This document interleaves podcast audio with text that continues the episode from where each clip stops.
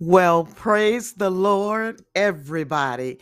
I am Evangelist Janis Nelson, and I want to welcome you to season two of Broken Vessels Mended and Whole, a weekly women's Bible study podcast. Today is Sabbath Sunday, January ninth, the year of our Lord, two thousand twenty-two. In this Bible study podcast, we address various issues that break the spirit of women and then seek to promote women's spiritual wholeness and well-being with lessons learned from the Word of God. Ladies, when you pray to God about some injustice that has been done to you, do you remind him of the nature of the unjust in order to build your case before the Lord? Do you present him with the facts of your situation and tell God why he needs to exact justice against evildoers? Today, we are looking at Psalms fifty-eight, wherein David uses some very graphic language and images to describe the nature of evildoers and asking God to overthrow them. When we come back, we are going to talk about the nature of evildoers. Stay tuned.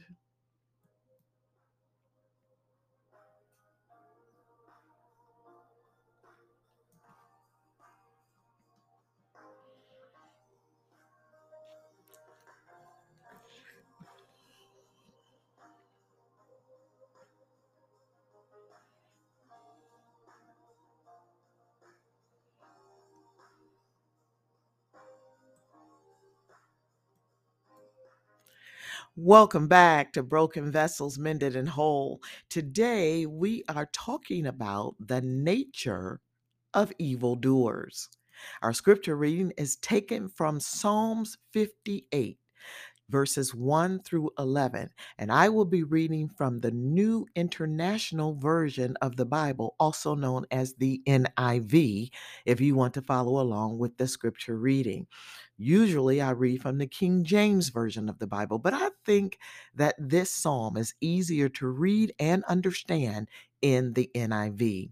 Now, reading from the N I V book of Psalms, chapter fifty-eight, beginning at verse one, the psalmist writes, "Do you rulers indeed speak justly? Do you judge people with equity? No.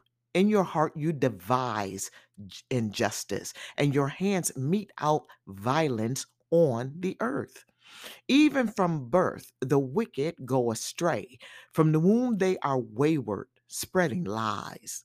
Their venom is like the venom of a snake, like that of a cobra that has stopped its ears, that will not heed the tune of the charmer, however skillful the enchanter may be. Break the teeth in their mouth, O God. Lord, tear out the fangs of those lions. Let them vanish like waters that flows away. When they draw the bow, let their arrows fall short. May they be like a slug that melts away as it moves along, like a stillborn child that never sees the sun. Before your pots can feel the heat of the thorns, whether they be green or dry, the wicked will be swept away. The righteous will be glad when they are avenged, when they dip their feet in the blood of the wicked. Then people will say, surely the righteous are rewarded. Surely there is a God who judges the earth." That is pretty graphic. May the Lord add a blessing to the reading and to the hearing of his words. Ladies, Psalm fifty-eight concerns itself with unjust rulers. Corruption among leaders in government was widespread, and common decency was uncommon, much like our government and, unfortunately, some of our church leadership today, where morality is on the decline. We live in a society where we recognize scandals involving our leaders as ethically wrong and resulting in serious social problems.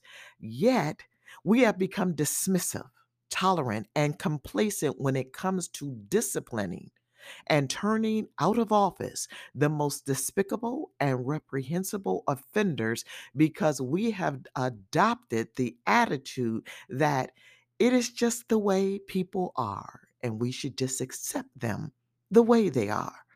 This is what the original sin was all about. But just because all have sinned, and morality and sin and leadership has become commonplace, does not mean that we should accept it in our leaders nor in ourselves. In Psalms fifty-eight, David sides with God on the issue of righteousness, not with evil. He reminds us that God will intervene to judge the worst sins and allow righteousness to grow and prosper. Many people have an issue with this plan, with this psalm, and would refer to seek vengeance against evildoers. But it is important to note that David's vigorous protests against the unrighteous in ancient Israel occurred more than one thousand years before the birth of Jesus Christ. He vigorously protested against habitual sinners who were impervious to correction. And as we study this psalm, we should make sure that we are unlike them and that our sins are covered by the blood of Jesus, and that we have ears to hear that which the Holy Spirit of correction would minister to us concerning our own evil ways. So let's unpack Psalms fifty-eight. The first stanza of Psalm fifty-eight is divided into two parts. First, verses one and two directly addresses the wicked, while verses three through five describe what the wicked are like. So the entire first stanza is a portrait of the wicked. The second stanza of this psalm, verses six through eight, is a prayer by the psalmist for the destruction of the wicked. The first stanza, verses nine, excuse me, the final stanza, verses nine through eleven, predicts the end of the wicked and is a vindication of the righteous. Verses eleven concludes with a very striking summary. So verses one through three says, "Do you rulers indeed speak justly? Do you judge people with equity? No. In your heart you devise injustice, and your hands mete out violence on the earth. Even from birth the wicked go astray. From the womb they are wayward, spreading lies." These verses are a rebuke of corrupt leaders in David's day who refused to do that which they were appointed to do: speak and judge justly or fairly. I emphasize the word rulers in our text because in Hebrew, the word ruler translates to elem, spelled E L E M, which means muteness or silence. In the N I V version of our text, it is hard to fit this word into the text, which says, "Do you rulers indeed speak justly?" But the New King James Version of our text says, "Do you indeed speak righteousness, you silent ones?" However, the Hebrew word elem is very close in form to the Hebrew word Elohim, which means gods, lowercase g. In the N I V text, the word Elohim would be used to mean rulers and refer to the judges themselves. So the translation of verse one is, "Do you rulers indeed speak justly? Do you judge people with equity?" The problem David had was that the judges did not speak up for righteousness or take the correct course of action when evil reared its ugly head. Verse two reveals that the judges also plotted evil and put it into put it into practice. It says, "No, in your heart you devise injustice, and your hands mete out violence on the earth. So if the word silence in verse one of the N I V, uh, New King James Version of the text is correct, then the opening stanza's accusation of silence reminds us that to remain silent and allow evil to persist deserves God's condemnation. Verse three says, even from birth, the wicked go astray. From the womb, they are wayward, spreading lies. According to this, the wicked are evil from birth. This is a special class of evildoers, not your occasional wrongdoers, nor the righteous, but it is in, in also a description of all men and women in their natural state, because no one is born righteous. It means we are all born sinners, and it is because we are born sinners that we commit sin. In Psalms uh, chapter five, verse five, David says, behold, I was brought forth in iniquity, and in sin my mother conceived me. What David is saying is that there was never a moment in his life when he did not possess a sinful nature. For this reason, we all sin and need a Savior.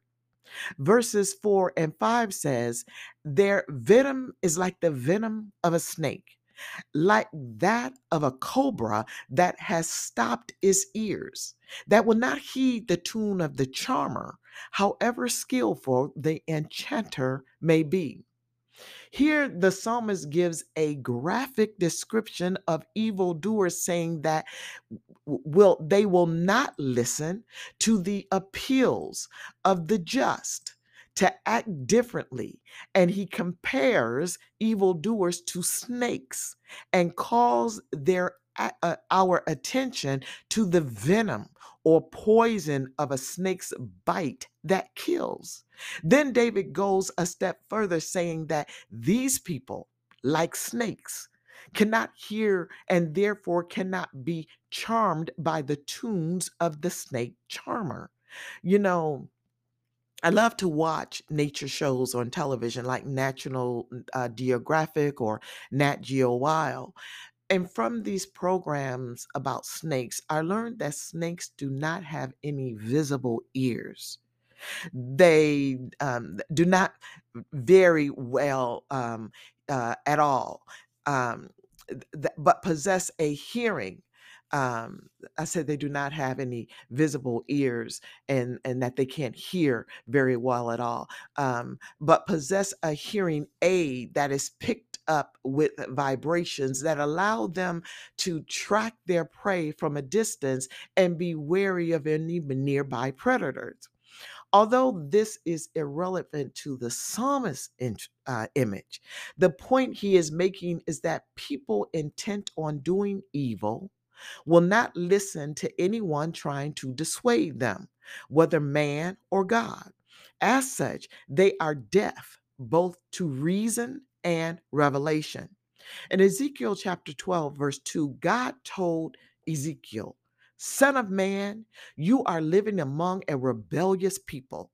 They have eyes to see, but do not see, and ears to hear, but do not hear, for they are a rebellious people. And in Isaiah chapter four, verse twenty, the prophet Isaiah said, you have seen many things, but you pay no attention. Your ears are open, but you do not listen. This is a further description of the wicked. The second stanza of our text moves from a description of the wicked to a prayer to God asking him to overthrow the wicked, and it has five images of what David asked God to do. The first image of what David asked God to do was to defang evildoers who he likens to lions. A lion is a fierce animal, able to kill and do serious damage. David also used this image in Psalms fifty-seven, verse four, that we studied last week when he described himself as being in the midst of lions among ravenous beasts. Verse six says, break the teeth of their mouths, O God. Lord, hear, tear out the fangs of those lions. David is asking God to defang his enemies and break the teeth of those who would consume him.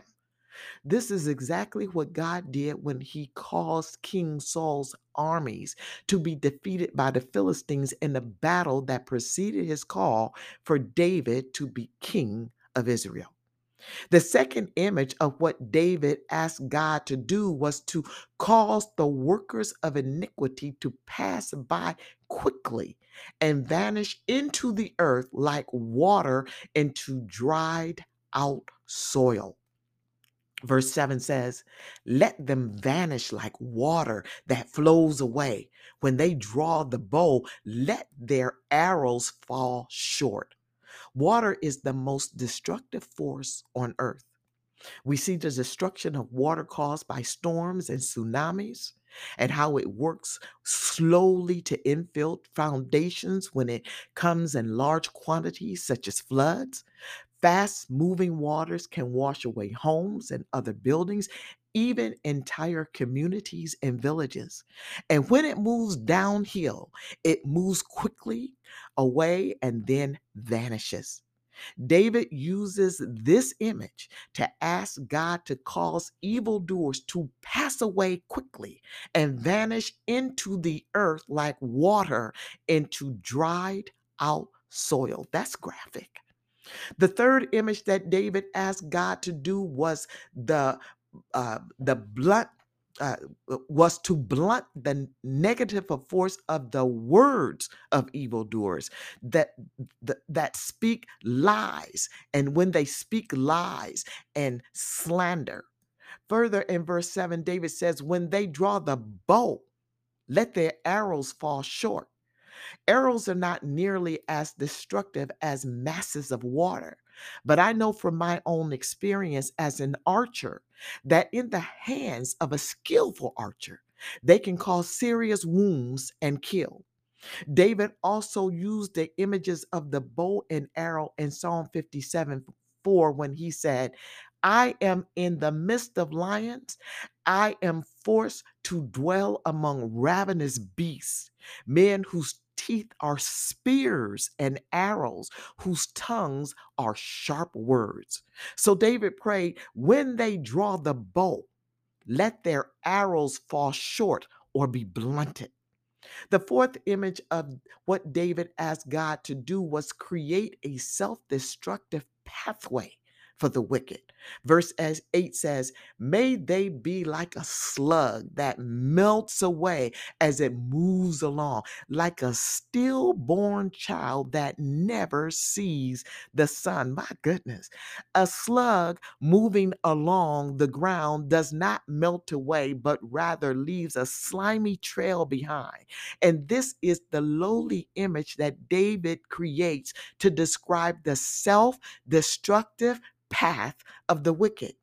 David used the same dis- description in Psalm fifty-seven, verse six, when he said, they dug a pit in my path, but they have fallen into it themselves. Finally, the fifth image of what David asked God to do was the, is that of a stillborn child in the second stanza of verse eight, which says, like a stillborn child that never sees the sun. This is the image of a child born dead.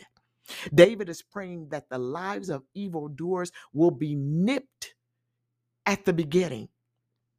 And it is a direct correlation to verse three of our text that says, the wicked go astray from the womb. David's rationale is that if the wicked are evil from birth, they should be cut off at birth. The last stanza of Psalm fifty-eight, verses nine through eleven, is prophecy, a strong and confident statement that the wicked will be judged by God and the righteous will be rewarded. It is the climax of Psalm fifty-eight and the moral of Psalm of the Psalm, which is that although judgment tarries long, it will come, and when it does, the way of the righteous will be seen to have been right. Verses nine through eleven says, before your pots can feel the heat of the thorn, whether they be green or dry, the wicked will be swept away. The righteous will be glad when they are avenged, when they dip their feet in the blood of the wicked.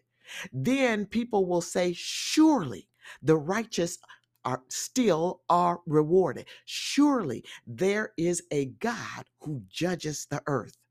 In verse nine, we have the same problem with the word pot that we had in verse one with the word silent. The word translated pots in the N I V can mean either a pot used for cooking or a thorn. The word green, as in the wood not yet dried out, can mean either that or raw, as a raw or uncooked meat.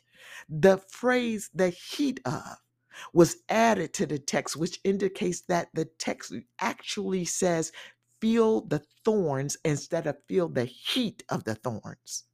In addition, if you compare Bible translations, you will see how they differ. Nonetheless, the general meaning of the text is clear. The climax of Psalm fifty-eight and the moral of this psalm is that although judgment tarries long, it will come. And when it does, the way of the righteous will be seen to have been right. Verse eleven says, then people will say, surely the righteous are rewarded. Surely there is a God who judges the earth. This is something the believer should commit to memory, especially when we see evil winning out and thriving, as evil sometimes does.